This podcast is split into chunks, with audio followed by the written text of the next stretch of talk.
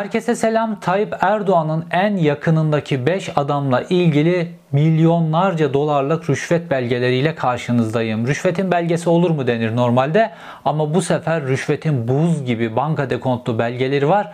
Bunların hepsinin bütün belgelerini, bütün ayrıntılarını, detaylarını bulacağınız bir video ile karşınızdayım. Peki Tayyip Erdoğan'ın bu milyonlarca dolar rüşvet alan en yakınındaki bu beş tane en has halkasındaki bu beş kişi kim? Bunlardan birincisi Tayyip Erdoğan'ın gizemli oğlu Ahmet Burak Erdoğan. İkincisi Ahmet Burak Erdoğan'ın kayınpederi Osman Ketenci. Üçüncüsü Tayyip Erdoğan'ın kardeşi Mustafa Erdoğan.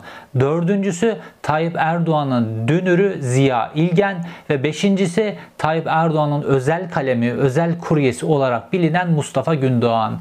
Bunlara milyonlarca dolarlık rüşvet ödenmiş. Bir kişi üzerinden bir kişi belli bir sebep için milyonlarca dolar rüşvet ödemiş bunlara ve bunların hepsinin buz gibi delilleri var. Fakat bu delilleri sadece bu videonun içerisinde yok bu deliller. Bu deliller aynı zamanda uluslararası arenada Tayyip Erdoğan'a karşı da kullanılacak biçimde başkalarının elinde de var. Çünkü bu belgeler çok uluslararası bir platformun içerisinde Man Adası belgelerinin içerisinde yayınlandı. Aslında C H P lideri Kemal Kılıçdaroğlu da bu belgeleri ucundan yakaladı, fakat son derece yanlış bir okumayla C H P'li teknokratlar, C H P'nin uzmanları belgeleri tamamen yanlış anladılar. Belgeleri kara para üzerinden, Tayyip Erdoğan'ın para kaçırması üzerinden okudular. Oysa olay tamamen bambaşka. Olay buz gibi belli bir amaç için verilen rüşvetle ilgili çok somut, çok net deliller. Peki bizi bu noktaya götüren şey ne? Bizi bu noktaya götüren şey Sıtkı Ayhan. Geçtiğimiz günlerde Amerika Birleşik Devletleri Sıtkı Ayhan'la ilgili bir soruşturma başlattı ve Sıtkı Ayhan'ın bütün uluslararası mal varlığını donduran bir karar aldı. Ve Sıtkı Ayhan'ın hem Lübnan Hizbullah ile hem İran devrim muhafızları ile ilişkisi olduğunu, yani Sıtkı Ayhan'ı terör parantezinin içerisine alarak Amerika Birleşik Devletleri incelemenin ve mal varlığına el konmanın, mal varlığını dondurmanın ortasına koydu. Son derece güçlü yaptırımlar, fakat bu dosyaya giren belgeler aynı zamanda Tayyip Erdoğan'ın bu en has beş adamına ödenen milyonlarca dolarlık rüşveti içeriyor ki Türkiye açısından aynı zamanda çok önemli bir milli güvenlik sorunu. Yine bilgi dolu, yine dop dolu bir videoyla karşınızdayım.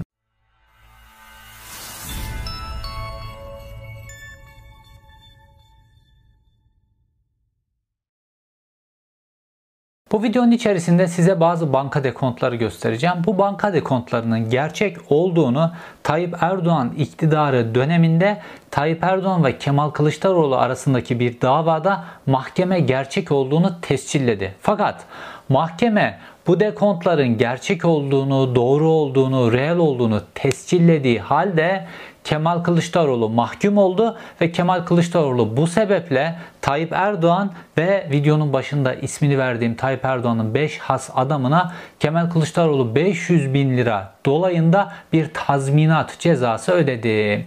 Şimdi peki bu belgeler gerçekse Kemal Kılıçdaroğlu bu tazminatı neden ödedi? Çünkü Kemal Kılıçdaroğlu'nun önüne bu belgeleri getirip koyanlar bu belgeleri yanlış anladılar. Bu belgeleri doğru okuyamadılar. Bu belgeleri doğru analiz edemediler. Yani ne kadar enteresan, Kemal Kılıçdaroğlu'nun ekibi önündeki belgeleri doğru okuyup doğru analiz edip genel başkanlarına sunacak kapasitede değil ve bu nedenle kamuoyunun önünde Tayyip Erdoğan'la Kemal Kılıçdaroğlu birbirlerine girdiler ve sonuçta Kemal Kılıçdaroğlu mahkum oldu. Oysa Kemal Kılıçdaroğlu'nun önüne konulduğu şekilde bu belgeler kara para aklama ile ilgili değildi. Bu belgeler rüşvetle ilgiliydi. Fakat dediğim gibi Kemal Kılıçdaroğlu'nun ekibi bu hadisenin rüşvet olduğunu süzecek çapta değil. Bu da son derece enteresan ve dramatik muhalefet açısından.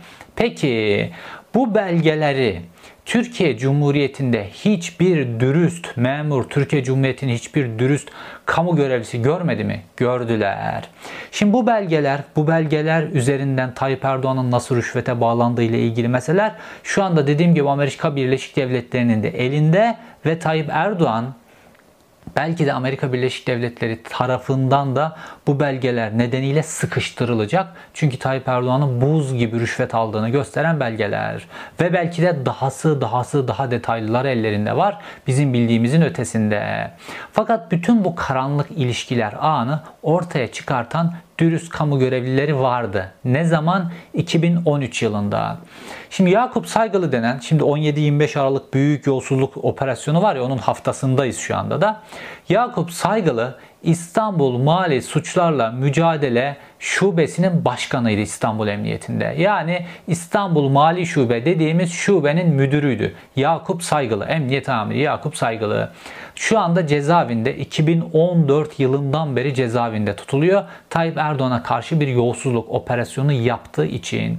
Şimdi Yakup Saygılı ne diyordu? O savunmalarına bilmiyorum baktınız mı hiç? Ya da muhalefet partileri hiç savunmalarına baktılar mı? Muhalefet partileri gidip onunla bir kere cezaevinde bile görüşmediler. Ben iki bin on beş yılında Nokta dergisinin kapağı nedeniyle, Tayyip Erdoğan'ı eleştiren kapağı nedeniyle tutuklandığında Yakup Saygılı'nın hücresi benim tam karşımdaki hücredeydi. Ben tek kalıyordum. Onlar üç tane mali şube polisi kalıyorlardı. Böyle kapıdan bağırarak konuşuyorduk bazen. O zaman söylemişti Yakup Saygılı. Ya muhalefetten bir tane milletvekili bile gelip ya bu on yedi yirmi beş nedir diye operasyonu yürüten bize sormadı demişlerdi ve halen daha da gidip sordukları yok. İşte o nedenle de bu belgeleri okumaktan acizler, bu belgeleri yanlış okuyorlar, genel başkanlarına da yanlış sundukları için böyle Tayyip Erdoğan'ın karşısına rezil oluyorlar. Üstüne haklı oldukları işte beş yüz bin lira da tazminat ödüyorlar bu adamlara. Şimdi olay neydi? Olay şuydu. Kemal Kılıçdaroğlu, ha ondan önce Yakup Saygılı ile ilgili kısmı kapatayım. Şimdi Yakup Saygılı savunmalarında şöyle bir şey söylemişti. Eğer görevden alınmasaydık elimizde on yedi tane daha dosya vardı demişti. Şimdi on yedi yirmi beş Aralık'ın büyüklüğünü, o dosyaların büyüklüğünü düşünün. Para sayma makineleri, yüz milyar dolarlık işti. Vurgun vardı orada. Burak Erdoğan var işin içerisinde. Bilal Erdoğan var işin içerisinde. Tayyip Erdoğan, Rıza Zarrablar var, oğlu var. Tayyip Erdoğan'ın bakanları, dört beş bakanı vesaire hepsi vardı. Bunun dışında on yedi tane dosya var diyor Yakup Saygılı. O dosyalardan biri neydi biliyor musunuz? Sezgin Baran Korkmaz dosyası. Bakın, Sezgin Baran Korkmaz olayı iki bin yirmiden sonra patlak verdi ve şu an Sezgin Baran Korkmaz Amerika Birleşik Devletleri'nde tutuklu ve Türkiye'nin başına o işten neler geleceğini daha bilmiyoruz. Ama onun ötesinde Sezgin Baran Korkmaz yıllardır işte Paramount Otel'den tutun da daha nerelere nerelere Türkiye'nin en değerli yerlerine, en değerli şirketlerine çöktü. Bazı Türkiye'nin köklü ailelerine hayatı çekilmez hale getirip onların şirketlerine çöktü. İşte Borajet'ten tutun da nelere kadar vesaire. Bunların hepsine çöküp onlarca ailenin ocağına incir ağacı dikti. Bunların hepsini yıllarca Türkiye Cumhuriyeti'nin polisleri seyrettiler. Fakat Yakup Saygılı ve ekibi ta iki bin on üçte, yani Sezgin Baran Korkmaz olayı patlamadan yedi sekiz sene evvel Sezgin Baran Korkmaz olayını bir dosya haline getirmişler. O zaman o dosya yargıda ilerleseydi bu kadar köklü ailenin malına, mülküne çökülmeyecekti ve şu an Sezgin Baran Korkmaz Amerika Birleşik Devletleri'nde Türkiye'ye karşı da kullanılabilecek bir rehineye, bir koza dönüşmeyecekti. Eğer Türkiye Cumhuriyeti'nin devlet görevlileri görevlerini yapsalardı. İşte Yakup Saygılı'nın elimizde on yedi tane dosya dediği dosyalardan bir tanesi Sezgin Baran Korkmaz. Bir diğeri kim? Sıtkı Ayhan. Şimdi Sıtkı Ayhan'la ilgili Amerika Birleşik Devletleri'nde mal varlığına el koyma, terörle ilgili soruşturma vesaire açıldı ve Sıtkı Ayhan şu an Türkiye Cumhuriyeti'nin Edirne'den dışarıya ayağını atamaz hale geldi. Fakat bu Sıtkı Ayhan Tayyip Erdoğan'ın en has adamlarından bir tanesi. Tayyip Erdoğan'ı rüşvete bağlamış adamlardan bir tanesi. Tayyip Erdoğan'ın oğluna nasıl gemiler üzerinden rüşvet ödediğine ilişkin bir video yayınladım zaten bununla ilgili. O videoya bakabilirsiniz. Fakat bu videoda daha vahim, daha enteresan şeyler anlatacağım. Çünkü adam Tayyip Erdoğan'ı çepeçevre hale getirmiş. İşte Yakup Saygılı'nın elindeki dosyalardan bir tanesi de Sıtkı Ayhan dosyasıydı. Ne oldu? Sıtkı Ayhan'la ilgili Türkiye Cumhuriyeti mahkemeleri yapmaları gereken yargılamayı yapmadıkları için, Türkiye Cumhuriyeti'nin polisleri peşine düşmedikleri için, peşine düşen polisleri, yargıçları, savcıları da cezaevine tıktıkları için şimdi Sıtkı Ayhan geldi, uluslararası boyutta Türkiye'nin başına bela oldu. İran petrolünü kaçırmak, bununla ilgili finansmanla ilgili işte Lübnan Hizbullah'ı dahil, İran devrim muhafızları dahil onlarla kirli para ilişkileri içerisine girmek, o da geldi geldi, Türkiye'nin başına bela oldu. Fakat o zaman Sıtkı Ayhan'la ilgili Yakup Saygılı'nın yönettiği mali şube olayın mali boyutuyla ilgili bir dosya açmıştı. on yedi dosyadan bir tanesi buydu. Fakat bir de terör şube, İstanbul Terörle Mücadele Şubesi, o da Sıtkı Ayhan'la ilgili Selam Tevhid dosyasında İran ajanlığı meselesi üzerinden Sıtkı Ayhan'la ilgili dosya açmıştı. Fakat bu iki dosya kapatıldı. Bu iki dosya kapatıldığı gibi bu iki dosyayı açan bütün polisler, savcılar vesaire, onlar hayat zindan edildi. sekiz dokuz yıldır hepsi cezaevinde duruyorlar. Fakat ne oldu şimdi? Uluslararası boyutta Sıtkı Ayhan'ın bütün rezaleti ortaya çıktı. Şu an Türkiye Cumhuriyeti'nin bir vatandaşı olan Sıtkı Ayhan, uluslararası teröre bulaşmış bir adam olarak Türkiye Cumhuriyeti'nin başında bela. Şimdi Tayyip Erdoğan bu beladan kurtulmak için acaba Türkiye Cumhuriyeti'nin hangi çıkarlarını peşkeş çekecek? Uluslararası aranada peşkeş çekecek. Bunların hepsini yakın zamanda göreceğiz. Rıza Zarrab'la ilgili ne tavizler verdi, ne tavizler verdi olay kendine uzanmasın diye. Hala da devam ediyor. Sıtkı Ayhan'da başka bir bela. Sezgin Baran Korkmaz'da başka bir bela. Görüyor musunuz? Kendi pisliğinizi kendiniz çözmezseniz, kendi yargınız onu halletmezse olay nerelere kadar gidiyor. Şimdi bu Sıtkı Ayhan meselesi nereden patlak verdi? Tayyip Erdoğan'la ilgili rüşvet meselesi Kılıçdaroğlu ile Tayyip Erdoğan arasında nereden patlak verdi? on yedi yirmi beşin hadi üzerine beton döktüler. Sonrasında Man Adaları belgeleri diye bir belgeler patladı. İşte bu WikiLeaks vesaire üzerinden işte internet ortamına yüklendi ve böyle işte Yunanistan, İtalya, İspanya, Amerika Birleşik Devletleri, Avrupa'nın bazı ülkeleri vesaire, buradaki iş adamları, bürokratlar, politikacılar vesaire, bunların da çeşitli suçlarını içeren, böyle özellikle para mevzularında suçlarını içeren belgelerdi. Ve Türkiye faslı bu belgelerde hayli geniş bir fasıldı ve bunlar dediğim gibi çarşaf çarşaf internet ortamında ortaya döküldü. Ve nihayetinde muhalefette Cumhuriyet Halk Partisi, iki bin yedi yılın, iki bin on yedi yılında oldu bu hadise. Cumhuriyet Halk Partisi de işte bu belgeleri başladı incelemeye. Man Adaları belgelerini başladı incelemeye ve Kemal Kılıçdaroğlu çıktı, dedi ki Tayyip Erdoğan ve işte az önce ismini saydığım beş kişi, Tayyip Erdoğan'ın oğlu Ahmet Burak Erdoğan, onun kayınpederi Osman Ketenci, Tayyip Erdoğan'ın kardeşi Mustafa Erdoğan, Tayyip Erdoğan'ın dünürü Ziya İlgen ve Tayyip Erdoğan'ın özel kalem müdürü, özel kuryesi Mustafa Gündoğan. Bunların isimlerini Kemal Kılıçdaroğlu saydı ve dedi ki bunlar Tayyip Erdoğan'ın parasını yurt dışına kaçırıyorlar. Şimdi bu kara para hadisesinde e, yurt dışına para sebepsiz bir yere, bir ticari işlemin karşılığında vesaire, hiçbir bunların hiçbirisi yokken belli bir para yurt dışına aniden götürülüyorsa bu kara para kapsamının içerisine giriyor. Doğru. Kemal Kılıçdaroğlu da bunu kara para, ondan sonra kara paranın aklanması, Türkiye Cumhuriyeti'nden para kaçırılması, milyonlarca dolar para kaçırılması çerçevesinde çıktı. Bu belgeler üzerinden bunu anlattı. Sonra Tayyip Erdoğan dedi ki benim, dedi, ondan sonra yurt dışına bir kuruş para kaçırdığımı ispat edersen istifa ederim, dedi Tayyip Erdoğan. Meydan okudu. Çünkü Tayyip Erdoğan biliyor, bu kara para aklama değil, bu rüşvet. Adam rüşvet yemiş. Rüşvet yediğini biliyor. Kara para aklama meselesi değil. Suçlar ayrı ya. Adam orada uyanıklık yapıyor yani Tayyip Erdoğan. Sonra Kemal Kılıçdaroğlu çıktı. Öyle mi? Tamam, dedi. Bu belgeleri açıkladı. İşte medyaya da verdi bir kısmını filan. Bu belgeleri açıkladı filan. Sonrasında mahkemelik oldular. Kemal Kılıçdaroğlu ve Tayyip Erdoğan mahkemelik oldular. Mahkeme görüldü ve enteresan biçimde mahkeme dedi ki evet, dedi, bu dekontlar, bu belgeler vesaire bunların hepsi doğru, gerçek. İşte Akbank'ın dekontu, işte Albaraka Türk'ün dekontu vesaire bunların hepsi doğru.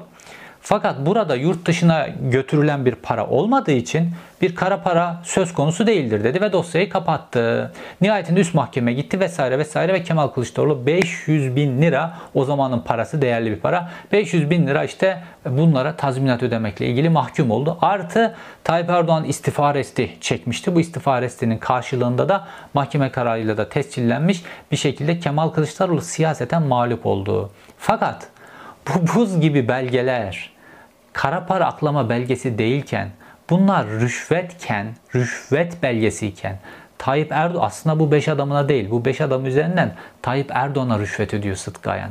Bunu C H P'liler çözemediler. Neden? Çünkü bu belgeleri okumaktan ya acizler ya da bu kasten yapılıyor ve Kemal Kılıçdaroğlu kasten bu şekilde zor duruma düşürülüyor. Oysa bu belgeleri ellerine alıp Bu belgelerle birlikte Silivri cezaevine gitselerdi ve oradaki tutuklu İstanbul Mali Şube ekibi Yakup Saygılı'nın liderliğindeki o ekipten herhangi bir polisin önüne koysalardı, o polis bu şudur, şu şudur, şu şudur, belgedeki bütün numaralar vesaire o Swift kodları ki C H P'nin yanlış okuduğu tamamen Swift, ko- Swift kodlarıdır. Onların hepsini doğru biçimde okuyup bu rüşvet işi, kara para aklama işi değil, bunların hepsini anlatacaktı ve C H P buz gibi bir gol atacaktı. Fakat dediğim gibi C H P'nin içerisindeki durumlar enteresan. Şimdi peki bu Tayyip Erdoğan'ın bu beş adamına bu rüşvet çatır çatır çatır hem de banka hesapları üzerinden nasıl ödenmiş? Şimdi gelelim bunun detaylarına. Şimdi Tayyip Erdoğan'a bir sebepten dolayı Sıtkı Ayhan rüşvet ödeyecek. Fakat rüşveti böyle, paraları böyle fiziki olarak bir yerden bir yere taşımak çok zor. Mümkün olduğunca böyle dolambaçlı adalar üzerindeki hesaplar vesaire bunlarla bile olsa parayı böyle bankacılık sistemi üzerinden bir yerden bir yere aktarmak istiyorlar. Çünkü parayı fiziki olarak bir ülkeden bir ülkeye taşımada çok fazla ayarlamanız, ayarlama yapmanız lazım. Kendi ülkenizde uçağa o parayı bir şekilde gizli biçimde yükleyeceksiniz. O parayı taşımak bir dert. Ondan sonra ineceği ülkedeki havalimanı vesaire onları ayarlamanız lazım falan, çok zor. Ama bankacılık sistemi üzerinden öyle bir kaos yaratıyorlar ki, kaos oluşturuyorlar ki o para nereden nereye gidiyor ucunu yakalamak bile aylar aylar sürüyor. Şimdi Sıtkı Ayhan da bu Tayyip Erdoğan'ın beş adamına rüşveti bankacılık sistemi üzerinden ödüyor. Peki bu sistemi nasıl kuruyorlar? Şimdi bu sistemi şu şekilde kuruyorlar. Sistem biraz karışık. C H P'de burada hata yaptı. Bu sistemi okumakta. Şimdi ben de olay karışmasın diye olayı biraz daha basitleştireceğim. Şimdi üç tane önemli nokta var burada. Şimdi Belvey Limited denen bir şirket var. Man Adası'nda kurulu. Bu Man Adası işte bütün bu Man Adası belgelerinin başlamasına neden olan ada. Bu Man Adası ne? İngiltere'ye ait bir ada. Burası. Fakat İngiltere bu adayı bir böyle vergi cenneti gibi, offshore cennete gibi bu tip böyle paralar gelsin bir şekilde filan böyle bir yer kurmuş burayı bir biçimde. Ve orada böyle işte uluslararası denizcilikle ilgili vesaire pek çok şirket bu adayı merkez olarak kullanıyorlar ve burada kuruyorlar. Şimdi bu Man Adası, bu offshore cenneti adada Belvey Limited isimli bir şirket var. Bu şirketi Sıtkı Ayhan alıyor ve bu şirketin değeri bir sterlin. Bu şirketin kuruluş sermayesi bir sterlin. Sadece. Fakat buranın üzerinden, bu şirketin üzerinden milyonlarca dolarlık sürekli olarak banka transferi yapılıyor. Şimdi bu Belvey Limited, Man Adası'nda kurulu olan bu Belvey Limited geliyor Türkiye'ye. Halk Bankası'nın Galata şubesinde bir banka hesabı açıyor. Banka hesabının içerisine dövizleri koyuyorlar. Şimdi bu Belvey Limited'in Halkbank Galata şubesindeki hesabı. Şimdi Belvey Limited'in Halkbank Galata şubesindeki hesabını şu gözlüğüm diyelim. Tamam, bu gözlüğüm. Sonra e, bu para yine Türkiye'deki Akbank, Vakıfbank, Halk Bankası ve Albaraka Türk gibi bankalarda işte bu saydığım beş kişi var ya, bu beş kişinin hesapları var bu bankalarda. Onların Türk bankalarındaki hesabı da bu benim kanalımın logosunu içeren bu kupa diyelim. Tamam mı? Şimdi fakat bu Belvey Limited'in Halkbank Galata şubesindeki parası dolar. Tamam, bütün parası dolar. Şimdi dolar olan parayı bir bankadan bir bankaya gönderdiğinizde araya Amerika Birleşik Devletleri'nin bir bankasını aracı banka, muhabir banka olarak koymanız lazım. Şimdi bu objektif kupayı da buraya koyalım. Bu da Amerika Birleşik Devletleri'ndeki banka. Hangi banka? Bank of New York Mellon dediğimiz banka. Şimdi bu Belvey Limited bu bankayı muhabir banka olarak kullanıyor. Dünyanın her yerinde dolar üzerinden bir para gönderimi yaptığınız zaman Amerika Birleşik Devletleri'ndeki bir bankayı muhabir banka olarak sistem size, hangi bankayla çalışıyorsanız o banka size muhabir banka olarak göstermek zorunda. İşte hani bu Rıza Zarrab olay üzerinden de Amerika Birleşik Devletleri benim sistemimi kullanarak işte kara para akladım filan diyor ya, işte bu sebeple dünyanın neresinde olursa olsun dolar üzerinden yaptığınız işlemde kara para, terörün finansmanı, uyuşturucu vesaire gibi şeyler olduğunda Amerika Birleşik Devletleri müdahale ediyor. Çünkü diyor ki benim para birimim, benim bankacılık sistemimi kullanıyorsun bu parayı gönderirken. Benim bankalarımdan bir tanesi muhabir banka yapıyorsun. Dolayısıyla ben bu işe girerim arkadaş diyor. Bunu kabul edersiniz etmezsiniz. Adamın bank, adamın para, adamların para birimi uluslararası sirkülasyonda en güçlü para birimi. Dolayısıyla bu sisteme oturtmuşlar. Bankacılık sistemi de onlara ait. Şimdi ana bahsettiğimiz firma neydi? Belvey Limited. Bu Belvey Limited Sıtkı Ayhan'ın firması ve Halkbank Galata şubesinde dolar hesabı var. Bu dolar hesabından Tayyip Erdoğan'ın oğlu, dünürü vesaire bunları içeren beş kişinin Türkiye Cumhuriyeti'nin farklı bankalarındaki hesaplarına dolar gönderiyor. Milyonlarca dolar gönderiyor bunların hesaplarına. Bu beş kişinin farklı bankalarda Vakıfbank, Albaraka Türk, o bu vesaire bu bankalardaki hesaplarına. Fakat doları gönderirken oraya ortaya muhabir banka olarak Amerika Birleşik Devletleri'ndeki New York Mellon bankası giriyor. Şimdi para buradan buraya gidiyor aslında. Yani bir Türk bankasından diğer Türk bankasına gidiyor ve dolayısıyla bu iki bankanın arasında bir Swift kodu oluşuyor. Parayı gönderme Swift kodu oluşuyor. Fakat gönderirken aslında para buranın üzerinden dolarak, dolanarak gidiyor. Yani Amerika Birleşik Devletleri'nin bankası üzerinden dolanarak gittiği için bu bankanın arasında da bu iki bankanın arasında da bu işleme bir başka Swift kodu veriyor. Yani iki tane Swift kodu var ve bu iki Swift kodu birbirine bağlı bütün bu işlemi tanımlıyor. Çift Swift kodu var, tamam mı? Ve e, Sıtkı Ayhan e, Man Adası'nda kurduğu şirketin İstanbul Galata'daki Halk Bankası şubesinden Tayyip Erdoğan'ın beş adamına rüşvet parası gönderirken Amerika Birleşik Devletleri'nin bankası da araya giriyor ve dolayısıyla Amerika Birleşik Devletleri'nin bankasında da bütün bilgiler var ve bir Swift kodu var. İkisinin arasında bir Swift kodu var ikisinin arasında. Şimdi C H P'liler bu Swift kodlarından bir tanesini atlamışlar. Yani ya sistemi bilmiyorlar ya kasten yaptılar bunu.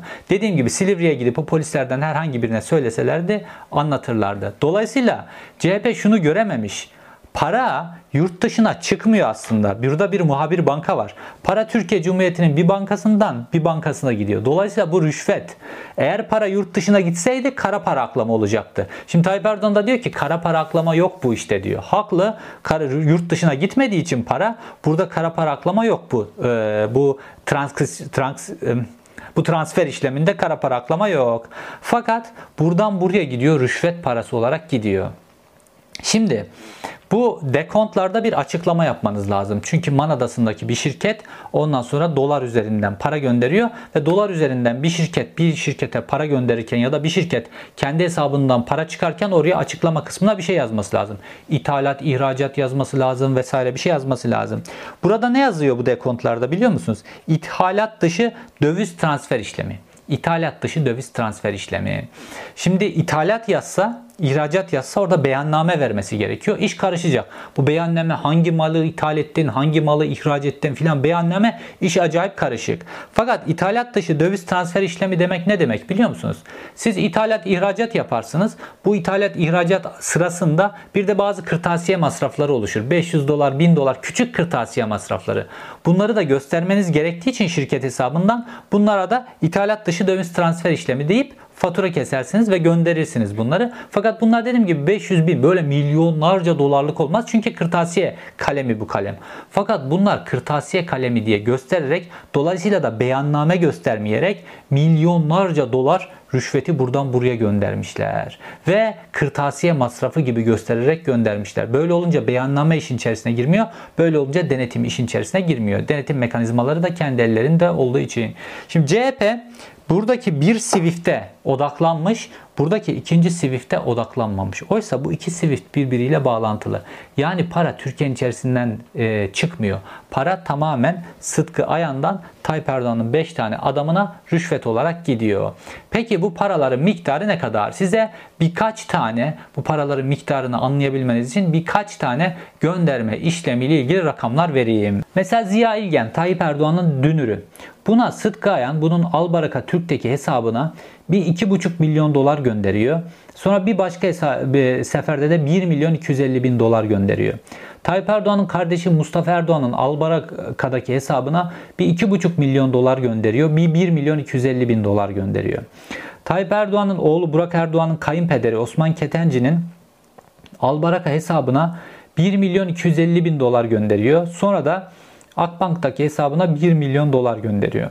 Özel kalem müdürü Mustafa Gündoğan, eski özel kalem müdürü Mustafa Gündoğan'ın Vakıfbank hesabına bir 1 milyon 250 bin dolar, bir de iki yüz elli bin dolar gönderiyor.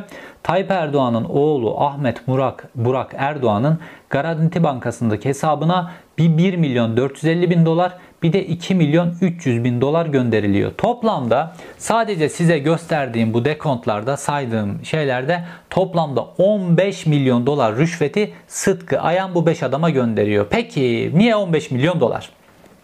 Şimdi hatırlayın, on yedi yirmi beş Aralık ses kayıtlarında Tayyip Erdoğan'la Bilal Erdoğan arasında bir konuşma geçiyordu. Bu konuşmada Tayyip Erdoğan ve Bilal Erdoğan, Bilal Erdoğan Tayyip Erdoğan'a bir rüşvetle ilgili bir izahatta bulunuyor. Diyor ki, baba diyor, Sıtkı Ayhan işte diyor on beş milyon, on milyon dolar biriktirebilmiş işte diyor. on milyon dolar varmış diyor. Tayyip Erdoğan da diyor ki sakın alma diyor.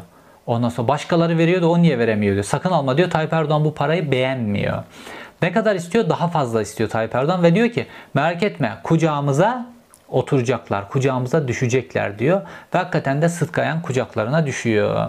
Ve nihayetinde baktığımızda on yedi yirmi beş Aralık iki bin on üç operasyonundan bir gün önce, sadece on altı Aralık'ta Sıtkı Ayhan'ın şirketine, bu TANAP boru hattını yapacak şirket var ya, o şirkete kamu kaynaklarından beş nokta beş milyar dolarlık teşvik hakkı verildi.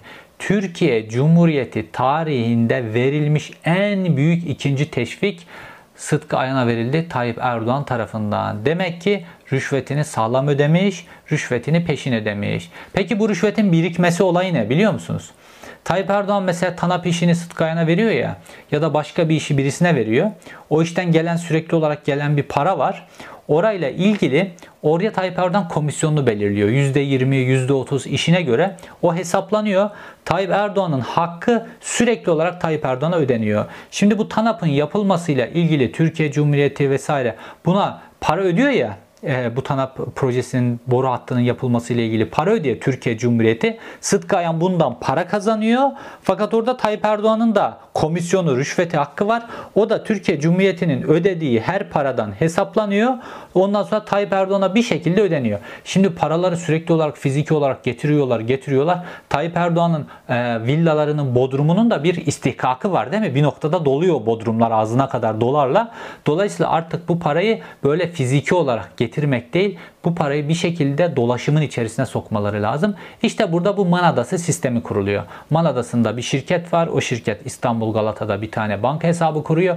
Ondan sonra onun üzerinden dolandırıyorlar ve elektronik olarak ondan sonra paranın nereye gittiğini takip et edebilirsen. Dolayısıyla Tayyip Erdoğan bu mesela üçüncü köprü olayında, üçüncü köprü geçişlerinde, bu verilen işte yolcu garantili havalimanlarında vesaire, bunların hepsinde devlet para ödüyor ya bu müteahhitlere her yıl. İşte bu hastaneler, şehir hastaneleri var. Onlarda da hasta garantili şehir hastaneleri.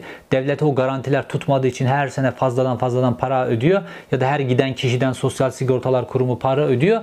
Ve dolayısıyla bu hastanelerin işletmecileri, bu köprüden işte gelen geçenden para alanlar, havalimanlarından para alanlar filan, bunların hepsinde Tayyip Erdoğan'ın komisyonu var. Bu komisyonlar hesaplanıyor ve ödeniyor. O yüzden Tayyip Erdoğan o ses kaydında Bilal Erdoğan'a diyor. Diyor ki diğerleri getiriyorlar da diyor. Ondan sonra bu niye biriktirememiş, bu niye getiremiyor diyor. Merak etme, kucağımıza düşecek diyor. Ve onun hakikaten TANAP işinde işini bloke ettiler.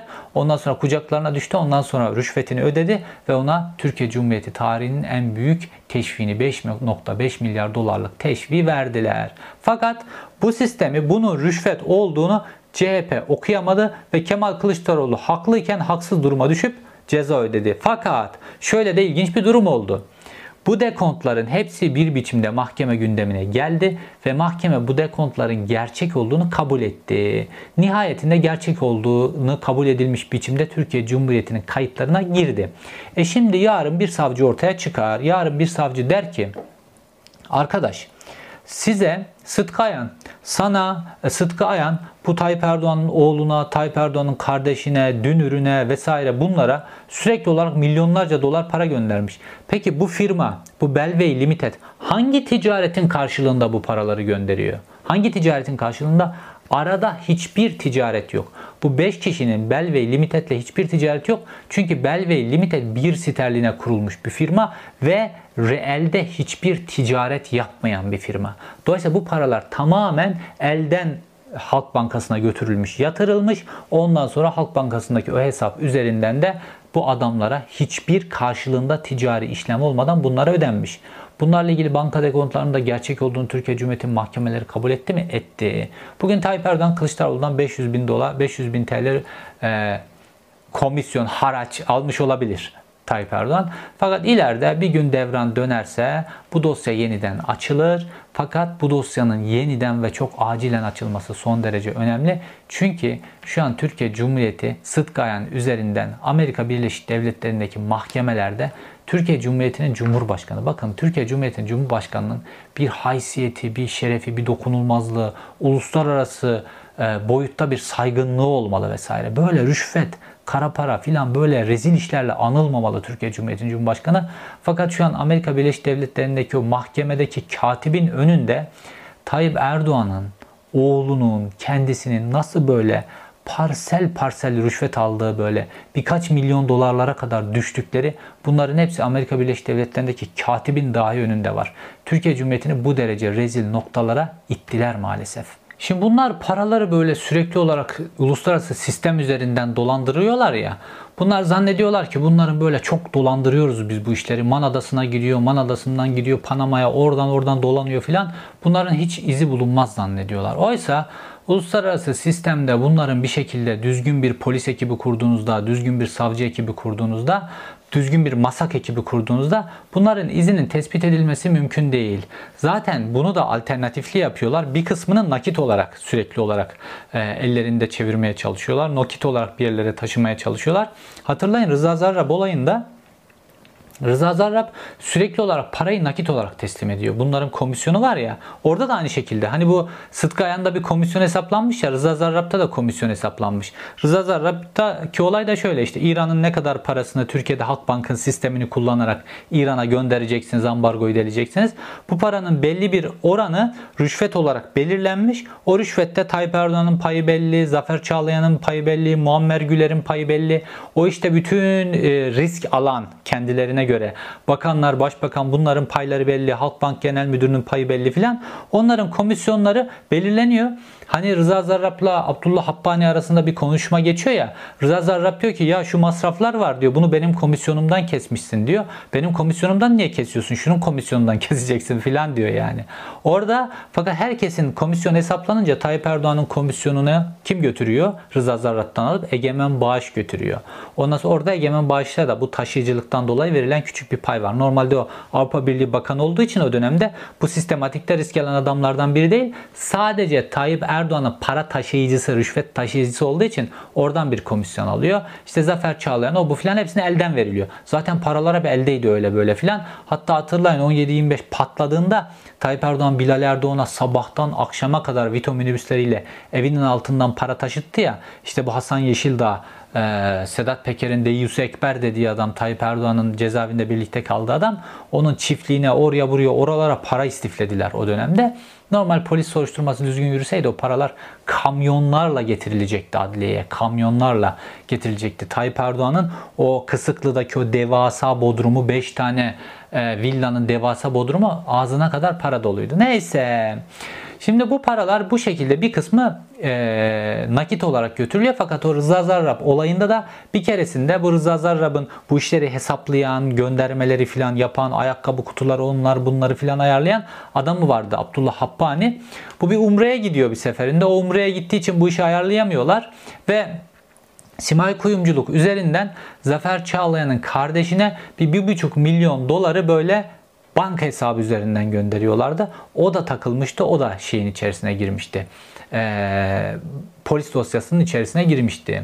Şimdi bu yedi Şubat M İ T krizi var ya, iki bin on iki. Bu yedi Şubat iki bin on iki M İ T krizi patlayınca Hakan Fidan bunları uyardı.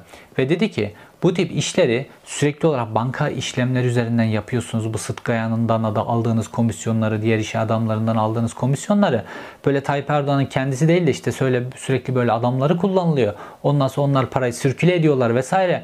Bakın bunların hepsinin kaydı tutuluyor. Polis bunların hepsini çalışıyor diye Hakan Fidan bununla ilgili zannedersen bir uyarı yapıyor. Ondan sonra ondan sonra bunlar parayı nakite herhalde dönüyorlar.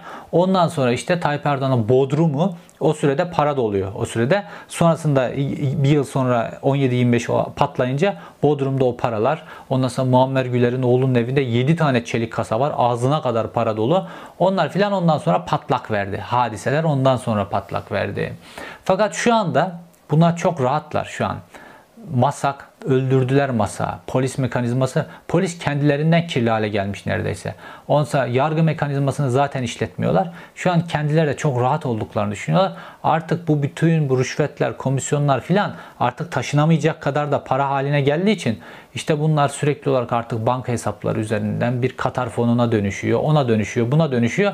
Sürekli olarak bu şekilde sürkülediyorlar. Fakat devran dönerse ve devran döndüğünde düzgün hakimler, düzgün savcılar, düzgün polis ekipleri, düzgün masak görevlileri bunu gerçekten soruştururlarsa bu Türk halkının parası, evine peynir almakta zorlanan, çocuğunun önüne bir tabak kuru yemiş koymakta zorlanan, evine böyle lüks gıda maddeleri böyle işte pirzoladır vesaire bunların ne zaman girdiğini unutan bu Türk halkının parası, Türk halkının, Türk çocuklarının, Türkiye Cumhuriyeti vatandaşlarının geleceği, o enların evlatlarının geleceği olan bu paralar bunların burunlarında fitil fitil getirilir. Bu yapılamaz zannetmeyin. Bu yapılır. Fakat göreve doğru düzgün adamlar getirirseniz, göreve bunlar gibi rüşvete meyilli filan adamlar getirirseniz, Tayyip Erdoğanlar, onlarla birlikte ittifak edenler bunlar, rüşveti nasıl alınır, rüşvet nasıl verilir bunun kompetanı olmuşlar. Bu kadroları da satın alırlar. Ondan sonra bu soruşturmalarda akamete uğrar, küçük cezalarla geçiştirilir filan.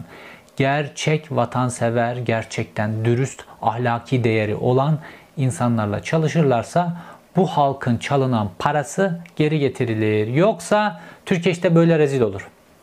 Sıtkı Ayhan olayı Amerika'da patlar. Sezgin Baran Korkmaz olayı Amerika'da patlar. Çünkü artık sistem uluslararası. Bu tip kirli adamlar kabına sığmıyorlar bir süre sonra. Uluslararası suçlara bulaşıyorlar. Şu an Türkiye'deki mafya da öyle.